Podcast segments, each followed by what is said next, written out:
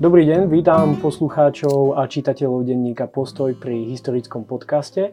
Mojím hostom je Gabriel Hunčaga a budeme pokračovať v našom miniseriáli o vzdelávaní a vede v Európe v stredoveku.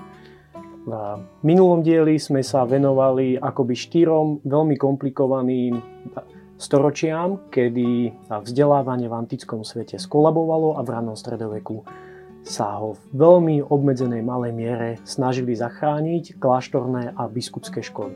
A na tieto školy nadviažeme s novou témou a, a to sú katedrálne školy, ktoré do vzdelávacieho procesu, ale aj do takého prvotného výskumu pridali nový impuls. Takže Gabo, vítam ťa.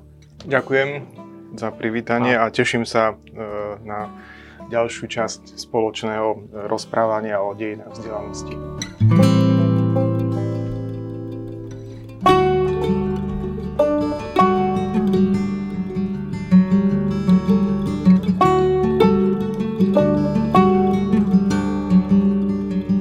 Na začiatku by sme si mohli tak povedať, že čo to vlastne bola tá katedrálna škola, nech ju zadefinujeme, aký bol rozdiel medzi touto katedrálnou školou a tými školami predtým, ktoré boli pri kláštoroch alebo pri biskupovi v jeho domu z eklezie, kedy približne na tieto katedrálne školy vznikajú a dokedy akoby majú taký vplyv v tej stredovekej Európe na vzdelávanie.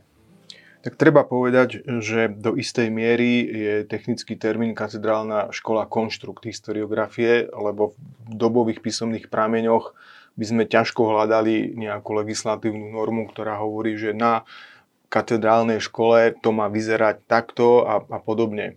Katedrálna škola e, sa teda spája, e, spája v sebe dve významné inštitúcie stredoveku a to je katedrálu ako sídlo biskupa od latinského katedra, to je teda ten biskupský stolec, na ktorom e, biskup sedí a ujíma sa svojho úradu a škola ako škola, to znamená inštitúcia určená na vzdelávanie.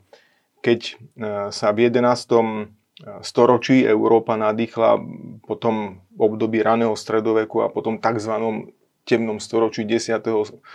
To, čo bolo 10. storočie, keď sa nadýchla k takému novému rozkvetu, a nastalo obdobie pomerne dlhej niekoľko staročnej prosperity, tak samozrejme v takomto dobrom e, prostredí, ktoré e, je, je priateľské aj k vzdelávaniu a k vôbec ako rozvoju ľudského ducha, tak sa ukazovalo, že e, tie potreby, ako zlepšiť úroveň vzdelanosti v tedajšej, tak sú neustále aktuálnejšie a aktuálnejšie. A my už veľmi skoro v druhej polovici toho 11. storočia, konkrétne roku 1079, eh, z dokumentov zo synodie, ktorá sa stretla v Ríme, vieme, že jej účastníci požadovali, aby každý biskup vo svojej diecéze zabezpečil artes literarum, čiže nevyhnutné vzdelávanie pre kandidátov klerického stavu s akcentom, ktorým bol kladený napríklad na znalosť liturgie, ornamenta eklézie alebo napríklad na, na znalosť eh, vtedajších dobových eh, kánonov, aby sa predišlo nejakým svetokrádežiam. To znamená, že v prvom rade biskup vždy bol zodpovedný za formáciu duchovenstva na území svojej vlastnej diecézy a toto 11. storočie túto jeho úlohu začína nejakým spôsobom na novo definovať. A církevné autority, hierarchia, teda najvyššia, začína vyvíjať už aj patričný tlak na episkopát, aby si bol tejto svojej kompetencie vedomý. Čiže od tohto momentu sa e, nám v Európe ukazujú e, také jednotlivé nové centrá, ktoré vzdelanosti, ktoré sú e, automaticky teda v blízkosti biskupa niečo ako také nadviazanie na ten domus episcopális, ale na vyššej úrovni. Mhm. Pretože dovtedy napríklad ku e, tomu, aby človek v tej 7-stupňovej škále klerického stavu dosiahol úroveň e, diakonátu a prezbiterátu, stačilo tzv. successio apostolika. To znamená, že on mal byť nejako schopný vedieť, doložiť, že bol platným, legitimným spôsobom vysvetený. A to bolo všetko. Nejaké, ne, nejaké také nejaká kontrola alebo preskúšanie v oblasti kognitívnych, intelektuálnych kvalít e, kandidáta nebolo. Ale to sa začalo meniť práve v tomto 11. storočí. Mhm. Čiže je tam taká snaha o skvalitnenie kňastva, takže primárne tieto katedrálne školy boli na vzdelávanie kňazov. A... Klerikov. Klerikov, to je lep... tak. Hej, to, áno, to je áno, áno. na všetkých tých ľudí. A od toho 11. storočia je tam nejaký ten hlavný prúd. Oni už existovali aj predtým, lebo vyšli predsa len z reforiem Alcuina, Áno, vzdelávacie inštitúcie neboli novinkou, pochopiteľne, sme si však o tom hovorili minule, ale od toho 11. storočia sa poprvé zvyšuje ich počet uh-huh. v Európe a zvyšuje sa ich kvalita. A, a lepšie sa e, v tej oblasti legislatívnej, e, viac sa e, církev snaží o to, aby mali nejakú, nejaký rámec legislatívny a za, za ten teda zodpovedal biskup na území svojej vlastnej diecezy. Čiže máme tu taký ten klasický európsky proces. Najprv to vznikne tak chaosne, entropicky, pomaličky sa to množí. Áno, nejakou potom... evolúciou, lebo je nejaká potreba. A potom dopyt. do toho zasahuje Rím, ktorý má dedistvo rímskej ríše, noriem a poriadku a začína robiť poriadok. A rozumiem tomu dobre? Áno, ale treba trošku možno len doladiť to, aby, aby poslucháči nemali pocit, že išlo o nejaké autoritatívne zasahovanie do tohto procesu preto, aby mala pápežská kúria nad všetkým kontrolu. To je jeden možný e, spôsob narratívu, ako to vysvetliť, ale druhý je presne ten, ako si popísal ty, že tu boli nejaké procesy, ktoré aj spontánne pokračovali e, po zániku antického sveta. Boli to jednotlivé malé ohniska, ale v tom 11. storočí už sa ukazovalo, že je to málo, že tá potreba je vyššia. No tak čo urobí dobrý inštitucionálny správca, tak sa pozrie, či nemá už náhodou e, nejaké nástroje na to, ako to zlepšiť, či náhodou nemá niekde nejakú legislatívu. A tak tá legislatíva sa začína tvoriť, aby to malo nejakú svoju úroveň. Ale musíme si to ešte aj predstaviť tak, že že tá inštitúcia katedrálnej školy, ona nezahrňovala čiste iba tento Eh, duchovný rozmer toho štúdia v zmysle, že eh, výsledkom, že absolvent katedrálnej školy je nejaký kňaz. Áno, bolo to primárne pre eh, nebolo to pre laický stav v tom slova zmysle laickom, ale pre klarický stav, ktorý ale v tom čase reprezentuje 7 stupňov a tí, ktorí z toho klerického stavu ako absolventi katedrálnej školy vzýšli ako neprezbyt, to znamená subdiakon, diakon, prezbytér, to sú tie tri najvyššie stupne, kde už sa to spájalo aj s dodržiavaním celibátu, ale tie ostatné stupne nie.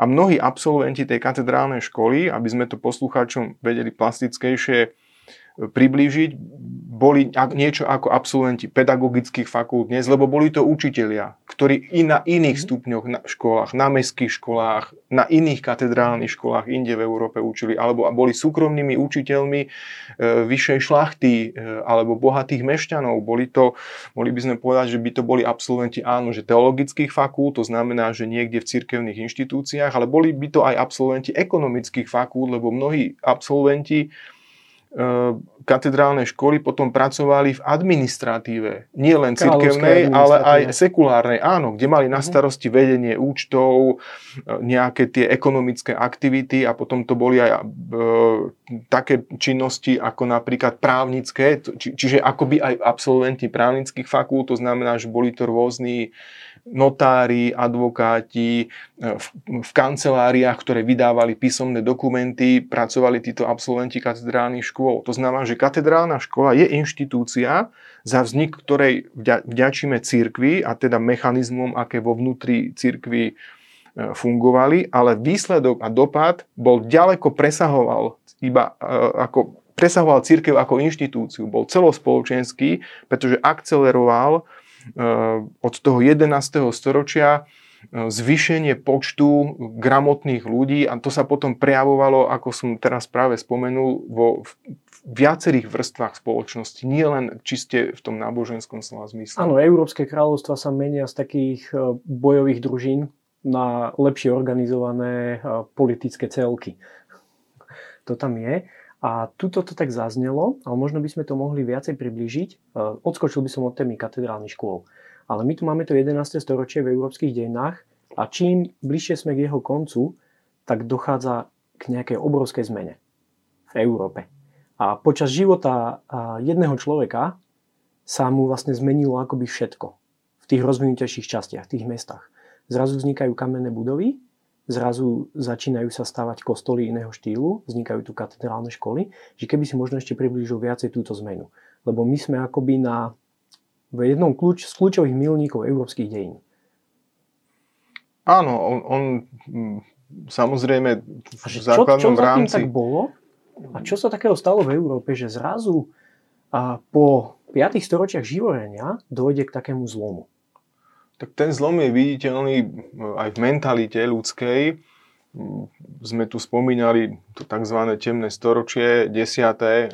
Hej, samozrejme, že tento, toto konštatovanie má nejaké svoje limity, ale Um, už sme to v niektorej z našich uh, relácií spomínali, že do toho zhruba do toho roku 1000 plus minus dominuje taká pesimistická predstava o ľudskom živote. Stále tam ten, ten chiliaizmus nejakým spôsobom bol prítomný, očakával sa uh, druhý príchod Krista, parúzia, koniec sveta, že ten rok 1000 je taký milník, ktorý všetko zlo zmení. No ale nič sa nestalo v podstate. Prešiel rok 1000 a teraz zrazu sa ukázalo, že žiadny koniec sveta sa nekoná a že teraz je potrebné e, pristúpiť k svojmu vlastnému životu z trošku inej perspektívy. Nie ako, myslím, nie k životu, aj teda k životu individua ako človeka, ale k životu v spoločnosti kresťanskej ako takej, lebo tá sa po roku tisíc zjavne e, neskončila nejakým e, koncom sveta. No a tento optimizmus, ako tomu hovoríme my v historiografii, on sa postupne začal prejavovať. To trvalo niekoľko dekád, nebolo to viditeľné hneď, ale práve v tej druhej polovici 11. storočia to vidieť mm, v tom, čo výborne Georges Diby, známy francúzsky historik, definoval tak v, v, práve vo svojej knižke Vek katedrál, že sa Európa akoby nadýchla takému novému rozvoju, lebo zrazu si uvedomila, že áno, veď my sme tu, nám je zverený tento svet, tak poďme ho nejakým spôsobom čo najlepšie rozvinúť, nielen teda z hľadiska čiste duchovného, ale aj, aj spoločenského. A súčasťou e, toho bol celý rád aktivít, ktoré prispeli k takému zrýchleniu spoločenského vývoja vo všetkých oblastiach. Zrazu malo zmysel budovať aj kamenné budovy, veľké monumenty, ktoré nás tu prežijú, lebo vieme, že teda s tým koncom sveta to nie je až také čierno-biele, ako si naši predkovia mysleli, že rok tisíc to celé ukončí, nestalo sa. No tak teraz sme tu a potrebujeme žiť a žijeme v nejakých spoločenských štruktúrách, tak, tak si ich poďme čo najlepšie zorganizovať. No a súčasťou toho je samozrejme aj mentálna intelektuálna e, formácia. Super, ďakujem, že si to takto zarámoval. Presne došlo k tej zmene, že ľudia začali rozmýšľať na storočia dopredu a budovať veci, ktoré mali Pozemsky storočia. povedané s troškou Hej. E, nejakého nadsadenia, začali uvažovať viac pozemsky. Že, že, že ten základný rámec ľudského života sa odohráva e, tu na Zemi. A možno by som iba doplnil, že vplyv na to malo aj to, že Európa prežila vojny. Európa sa ubránila, ubránila sa tlaku e, arabského sveta a ubránila sa vikingom, ubránila sa Maďarom. A zrazu prestali rinčať zbranie. Áno, je tu nejaké to obdobie to prosperity, ako sme povedali. Že, že to je jedna z tých podmienok, ktoré uh, ten spoločenský rast nejakým spôsobom v zmysle vývoja uh, dopredu uh, podmienujú. Takže to, v tomto sa o, o, odohrávala aj tá naša dnešná téma, tie reformy v oblasti vzdelávania. Ale katedrálna mhm. škola nebola teda takou, ako by som povedal, že tou jedinou platformou. My, my vidíme celý rad rôznych e, snách naprieč tým vyspelým latinským západom, ktorý udával tón v tejto oblasti, kde tie snahy neustále vidieť. Čím ďalej, tým viac sa objavujú aj v cirkevných dokumentoch, napríklad e, kánony, ktoré hovoria o zákaze svetenia, klerikov, ktorí sú ignárus et rudes, čiže neznali, nevzdelaní, alebo napríklad vidíme e, v cirkevných dokumentoch, tam, kde sú zachované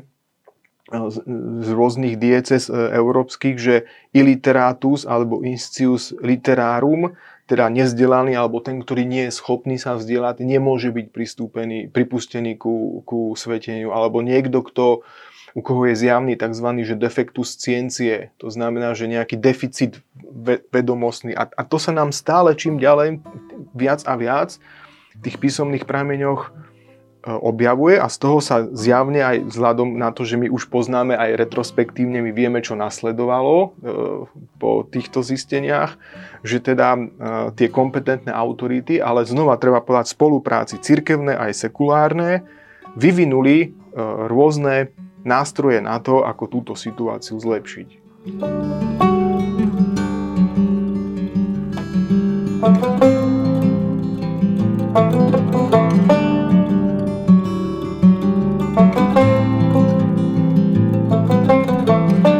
A od tohoto by som sa odpichol. Začalo tu vyberanie kandidátov na lepšie vzdelávanie a poďme do toho, akým spôsobom títo ľudia študovali že čo také nové priniesli tie katedrálne školy. Oni samozrejme vychádzajú z toho, čo tu už bolo a začali tam nové prístupy nejaké.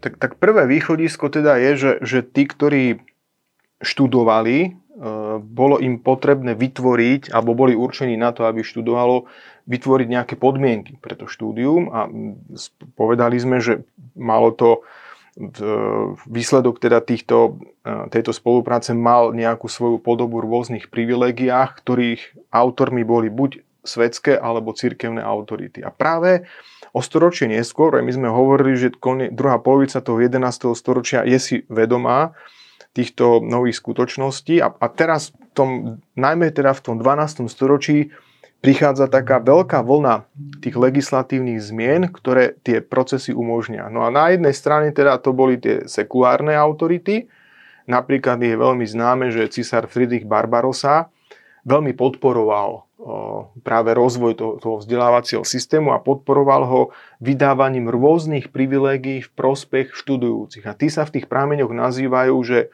ordo scholasticus alebo status studentium, čiže nejaká osoba mala štát, štatút študu, študujúceho alebo sa na ňo e, stiahoval e, ten ordo scholasticus, to, zna, to znamená, že, že, že patril do nejakej skupiny scholastikov, čiže študentov. A kto takto bol označený a patril do tejto skupiny, tak mohol požívať tie privilégia, ktoré v historiografii im hovoríme, že privilegium scholastikum, ale to je tiež to je, to je vymyslený technický termín, za ktorým sa historikov, za ktorým sa každý, kto sa tejto téme vie, rozumie, teda venuje, tak vie, že pod týmto pojmom je viacero privilegií, ktoré pochádzajú práve e, z kancelárie Friedricha e, Barbarosu.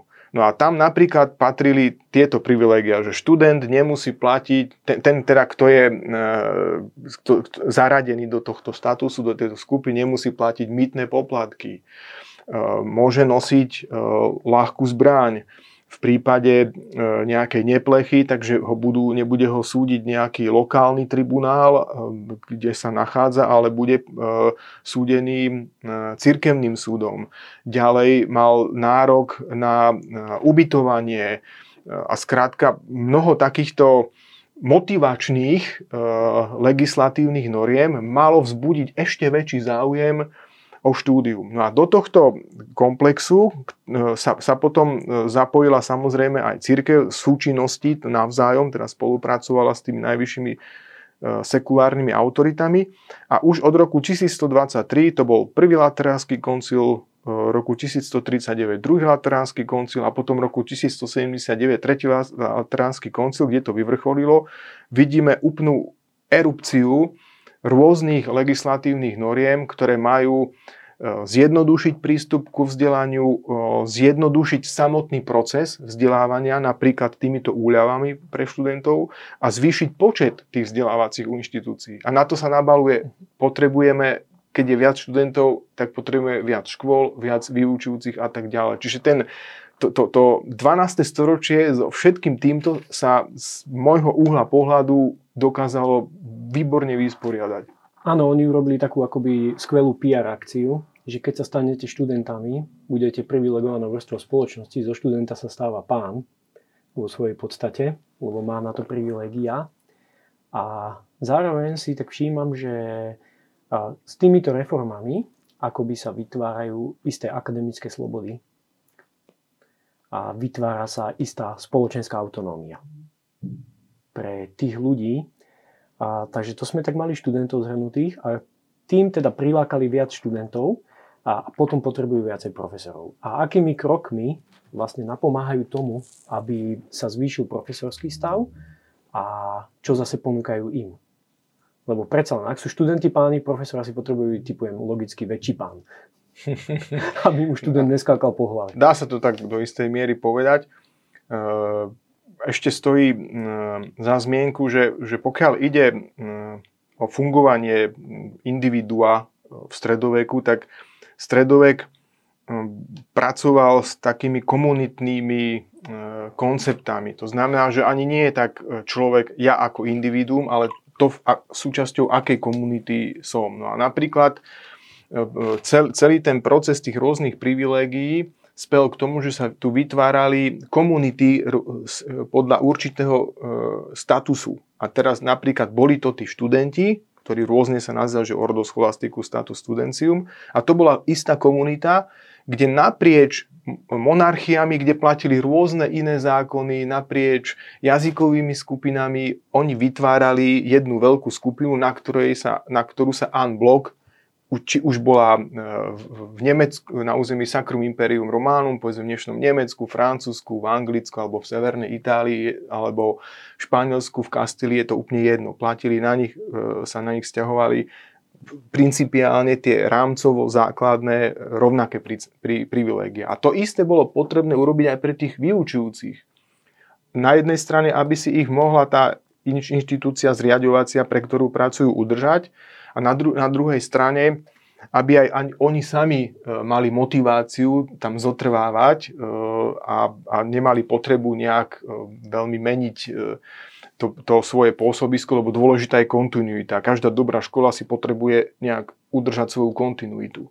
No a tak vznikli aj rôzne legislatívne normy, ktoré v niektorých oblastiach zvýhodňovali tých, ktorí učia. No a takou zásadnou veľkou zmenou, ktorá toto predznamená, tak to bol e, druhý lateránsky koncil v roku 1179, ktorý vydal niekoľko e, dôležitých dokumentov týkajúcich sa oblasti vzdelávania a asi najdôležitejší je kánon e, číslo 18, aby preláti poskytli učiteľom žiakov všetko, čo potrebujú. Tu sa zrazu objavuje jeden ob, veľký a e, čo do e, obsahu kľúčový kánon, ktorý napríklad hovorí o tom, že e, vyučujúci bude platený formou beneficia a vzdelanie, ktoré on odozdáva, bude zdarma.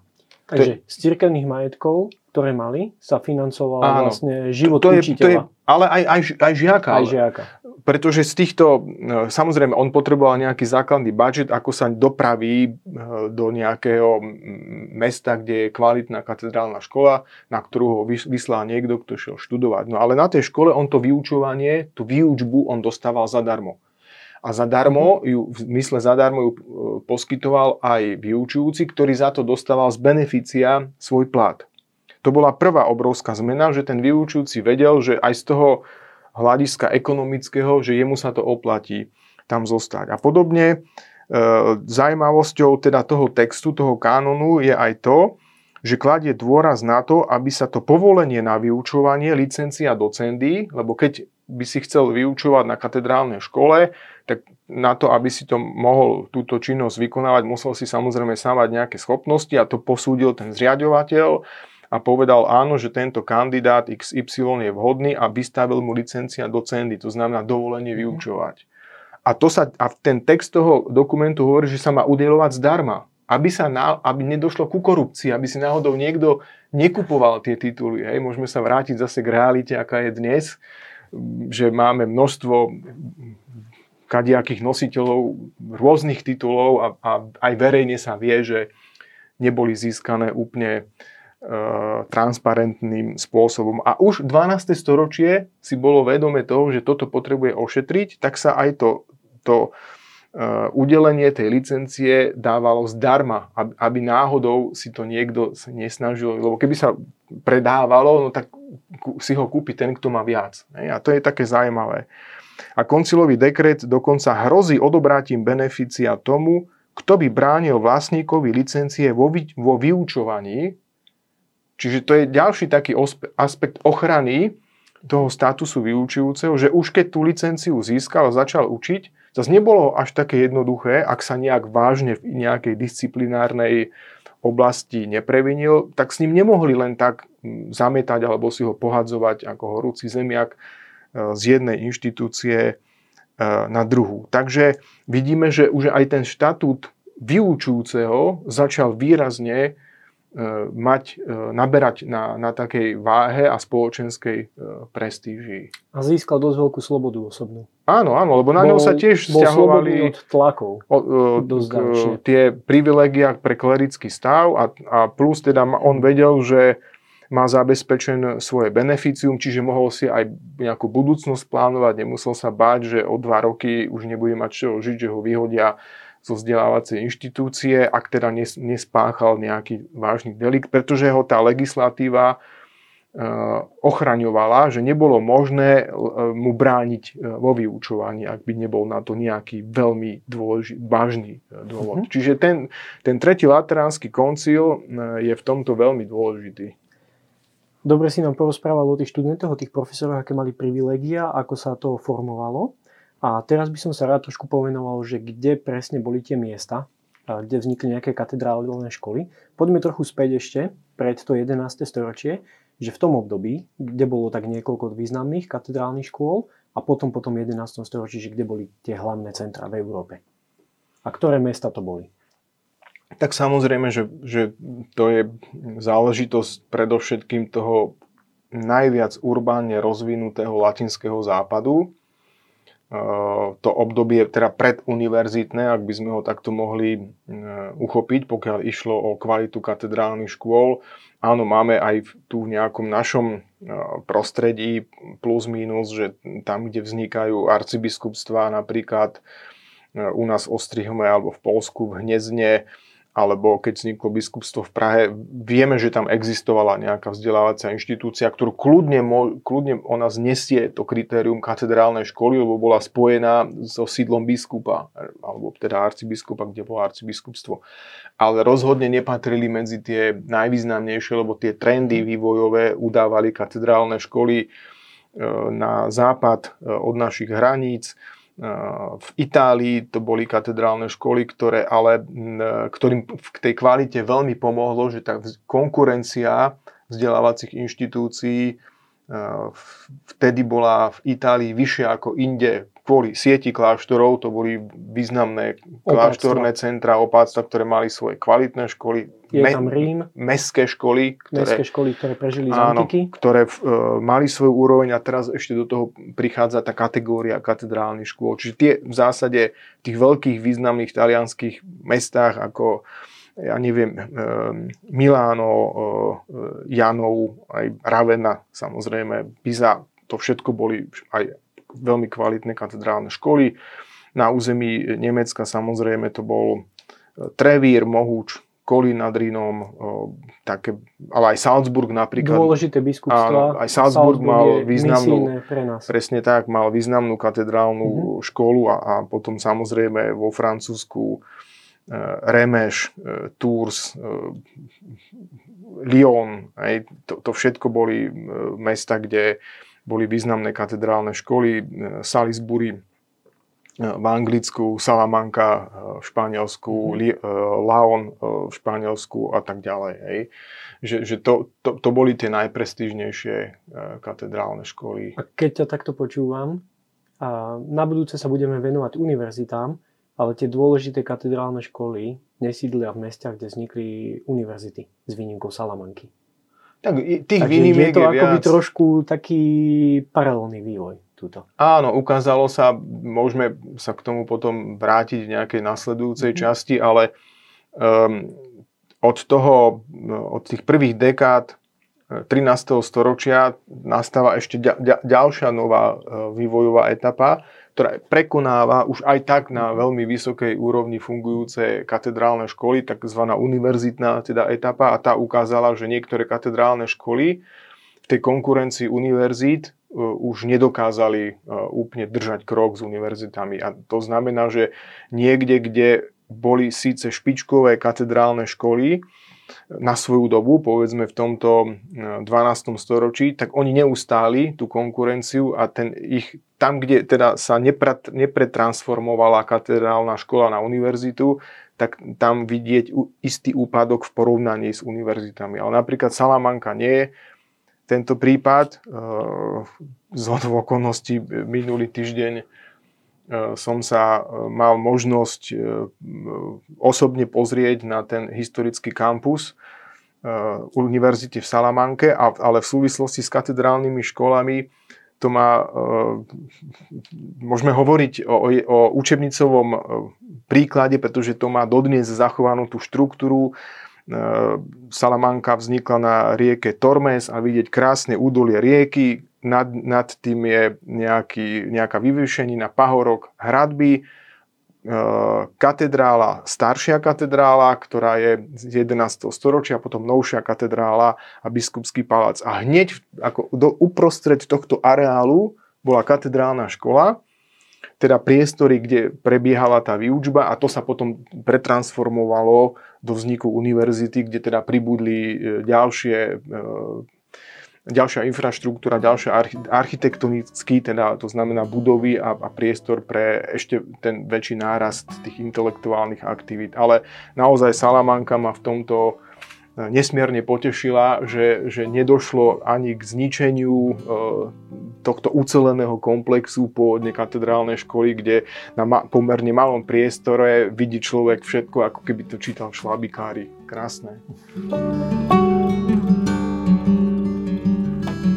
Dostal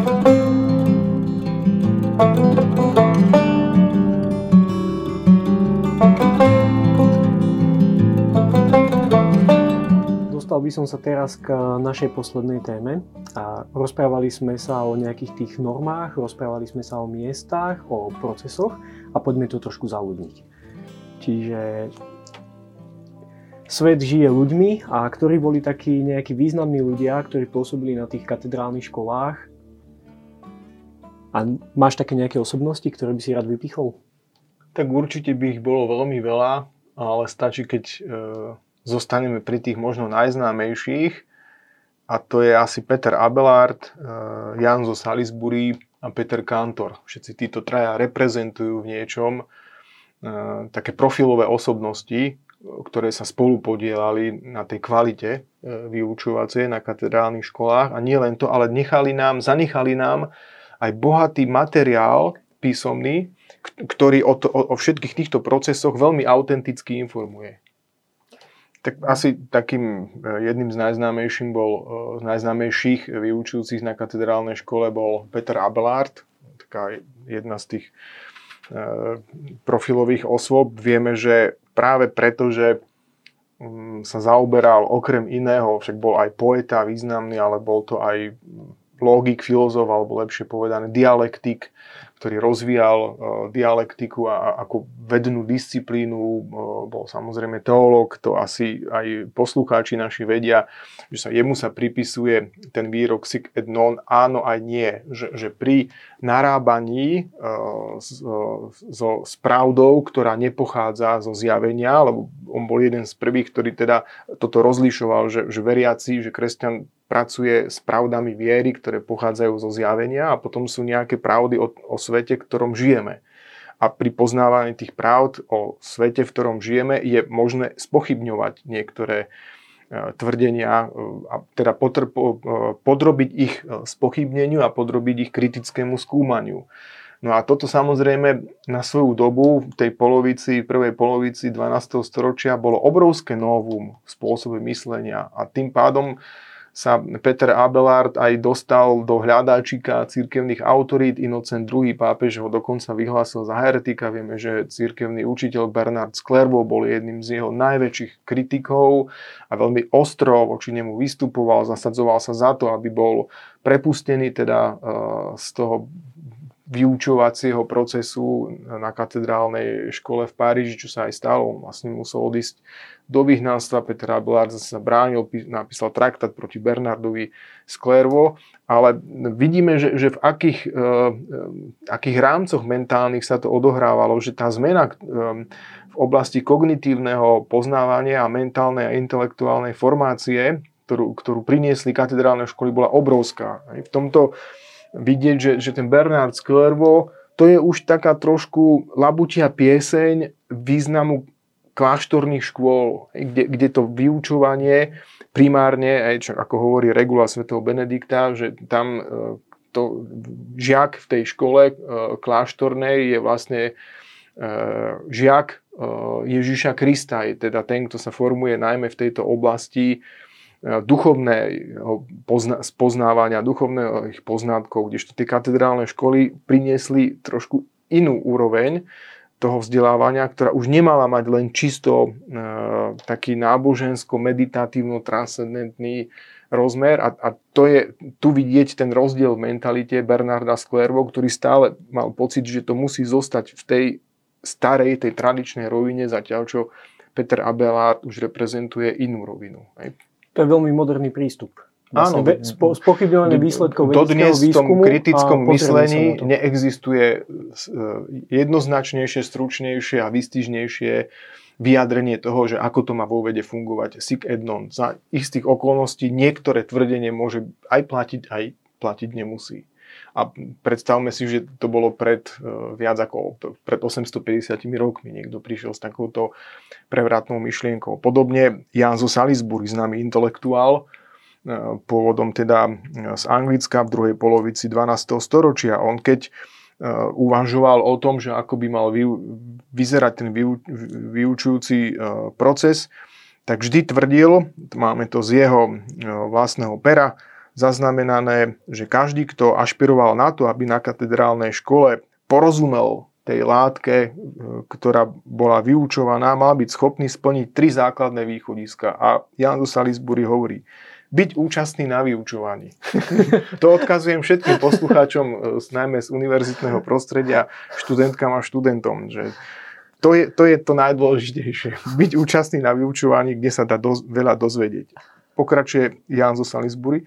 Ovládať doktrínu e, a viesť zodpovedný duchovný život, čo možno by sme mohli dnes tak trošku E, pretransformovať na nejaký taký morálny a etický profil e, poslucháča na katedrálnej škole, že nejaký etos je dobré mať a ho dodržiavať a ho aj žiť. No a potom to v celé má byť umocnené ešte meditáciou v zmysle meditáre. Ako meditáciou Jan Salisbury nemyslel nejaké rozímanie, čiste duchovné, ale, ale skôr také premýšľanie nad tým, čo práve na tom, v tom vyučovacom procese prebehlo. A to sa neskôr potom pretransformovalo ešte do, sa to updatelo do novej metódy vyučovacej.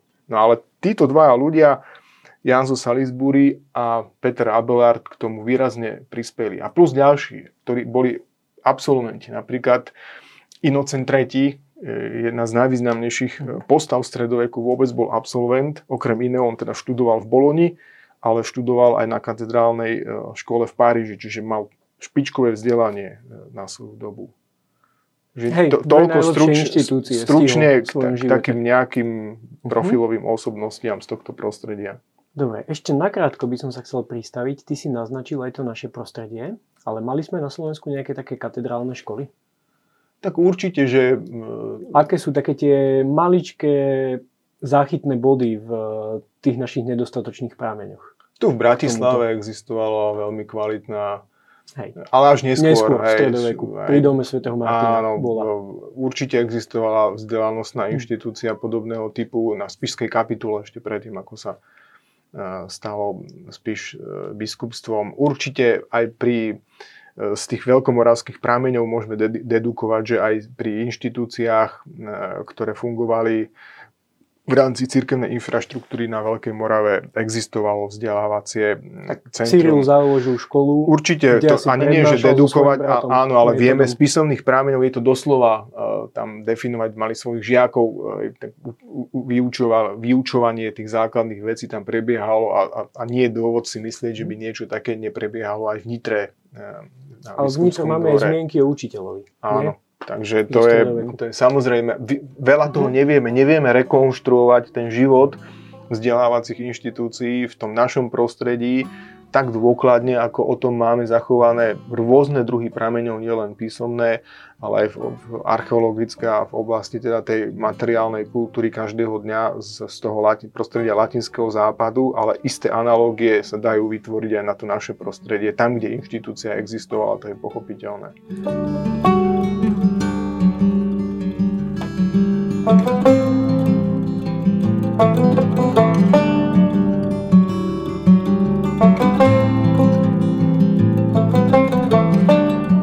na konci relácie by som sa ešte rád pozrel s tvojou pomocou a vďaka tvojim vedomostiam na tie nejaké veci, ktoré pretrvali z tohoto obdobia, tých nejakých 800 rokov dozadu, z čiasov katedrálnych škôl až do súčasnosti a trošku nás ovplyvnili.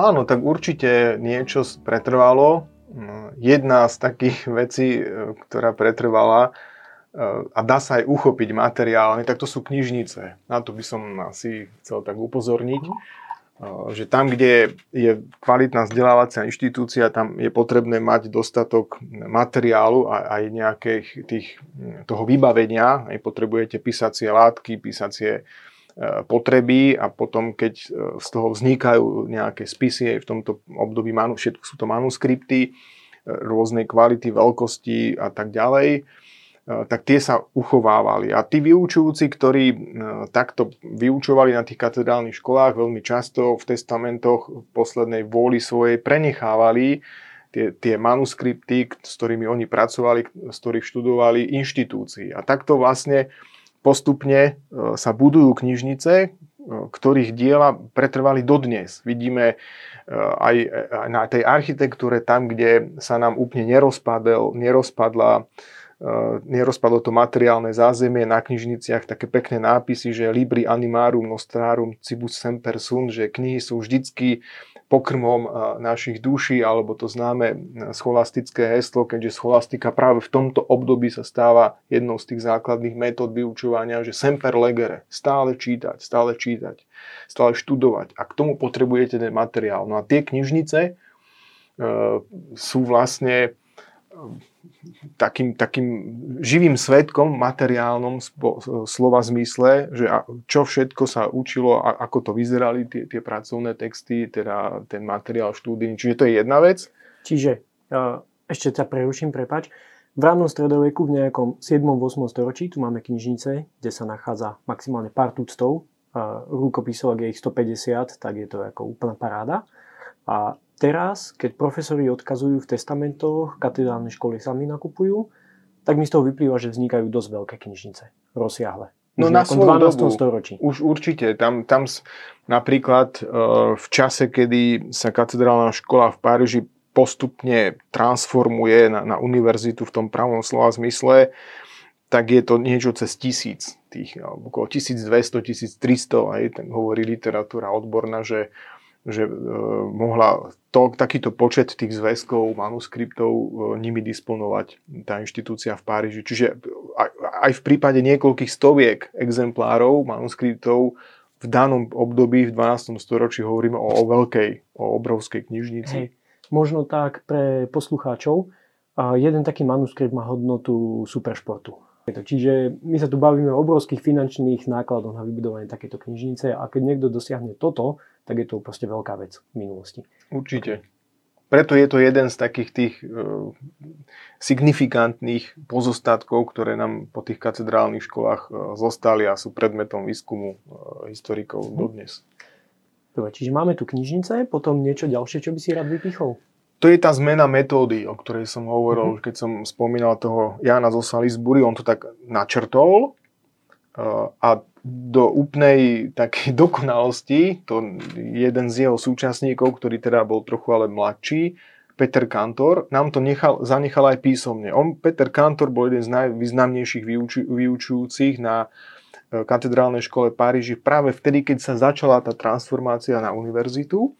No a on napísal, bol vynikajúci pedagóg a napísal traktát o tom spôsobe výučby. A odporúčam teda všetkým e, pedagógom, že možno niečo z toho inšpiruje aj ich a preto hovorím o tom, to jeho diele, kde teda hovorí, že, že v čom spočíva tá, tá zmena prístupu. Dovtedajší prístup vyuč, vyučujúcich k tej výučbe bol postavený na týchto troch pilieroch.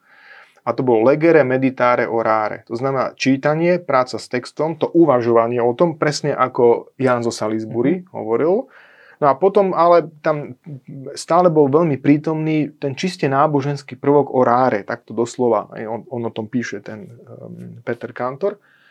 No ale že na tú dobu, kde to množstvo tých poznatkov už začínalo byť obrovské, kde sa špecializujú jednotlivé predmety, napríklad 4. Lateránsky koncil roku 1215, ktorý pridal k tej legislatíve katedrálnych škôl nejaké ďalšie E, podnety, tak hovorí o tom, že na, na jednotlivé predmety vyučovania má byť jeden vyučujúci. Že už to nie je tak, mm-hmm. že mhm. Jeden učí všetko, lebo vie všetko, ale to množstvo tých poznatkov už bolo tak veľké a sa tak e, špecializovalo, že už na niektoré predmety musel byť osobitný vyučujúci. No a, a táto stará metóda na to už tomu nezodpovedala tej zmene dobovej. No a Peter Kantor pokračuje ďalej a píše, že, že v týchto troch e, spôsoboch výučby e, teda spočíva tá nová metóda. A on predefinoval to staré legere meditare orare na legere disputare predicare.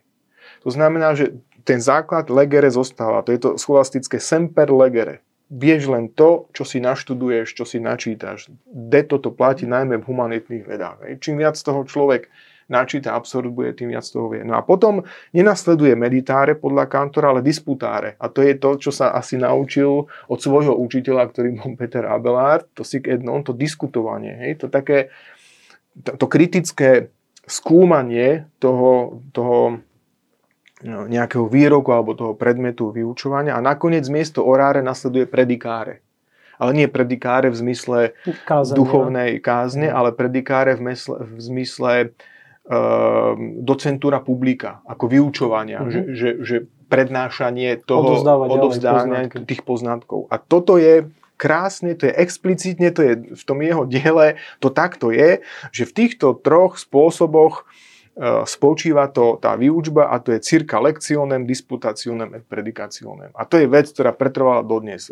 Akokoľvek môžeme moderný, prost, modernými prostriedkami inovovať výučbu, tak najmä teda v oblasti humanitných vied sa, sa, sme sa nepohli až tak veľmi ďaleko od roku 1190 dodnes. No a tretia vec, ktorá ešte podľa mňa e, stále je, je veľmi moderná napriek tomu, že e, ju prinieslo prostredie e, polovice 12. storočia katedrálnych školách. To je zase niečo, čo súvisí s Petrom Abelardom. On sa okrem iného venoval aj takej, takej filozofii jazyka. A už on tvrdil, že pri skúmaní niektorých javov, res v spoločnosti, ktoré sa teda skúmajú vedeckou metódou, že ľudský jazyk má svoje limity a nedokáže niektoré teda tie javy správne po, pomenovať, že treba na to dávať pozor pri tvorbe tej odbornej terminológie. A myslím si, že každý, kto sa na, za, na odbornej úrovni venuje e, či už v oblasti prírodných, humanitných alebo iných vied e, skúmaniu nejakých javov, vie o čom Peter Abelard hovoril, lebo niekedy je veľmi ťažké jazykom uchopiť nejaký jav, ktorý nás, ktorý nás presahuje alebo pre ktorý nemáme ešte vytvorenú, akceptovanú e, pojmovú základnu. Takže toto sú také tri veci, ktoré podľa mňa stále sú súčasťou e, života e, vo vzdelávacom procese aj v 21. storočí.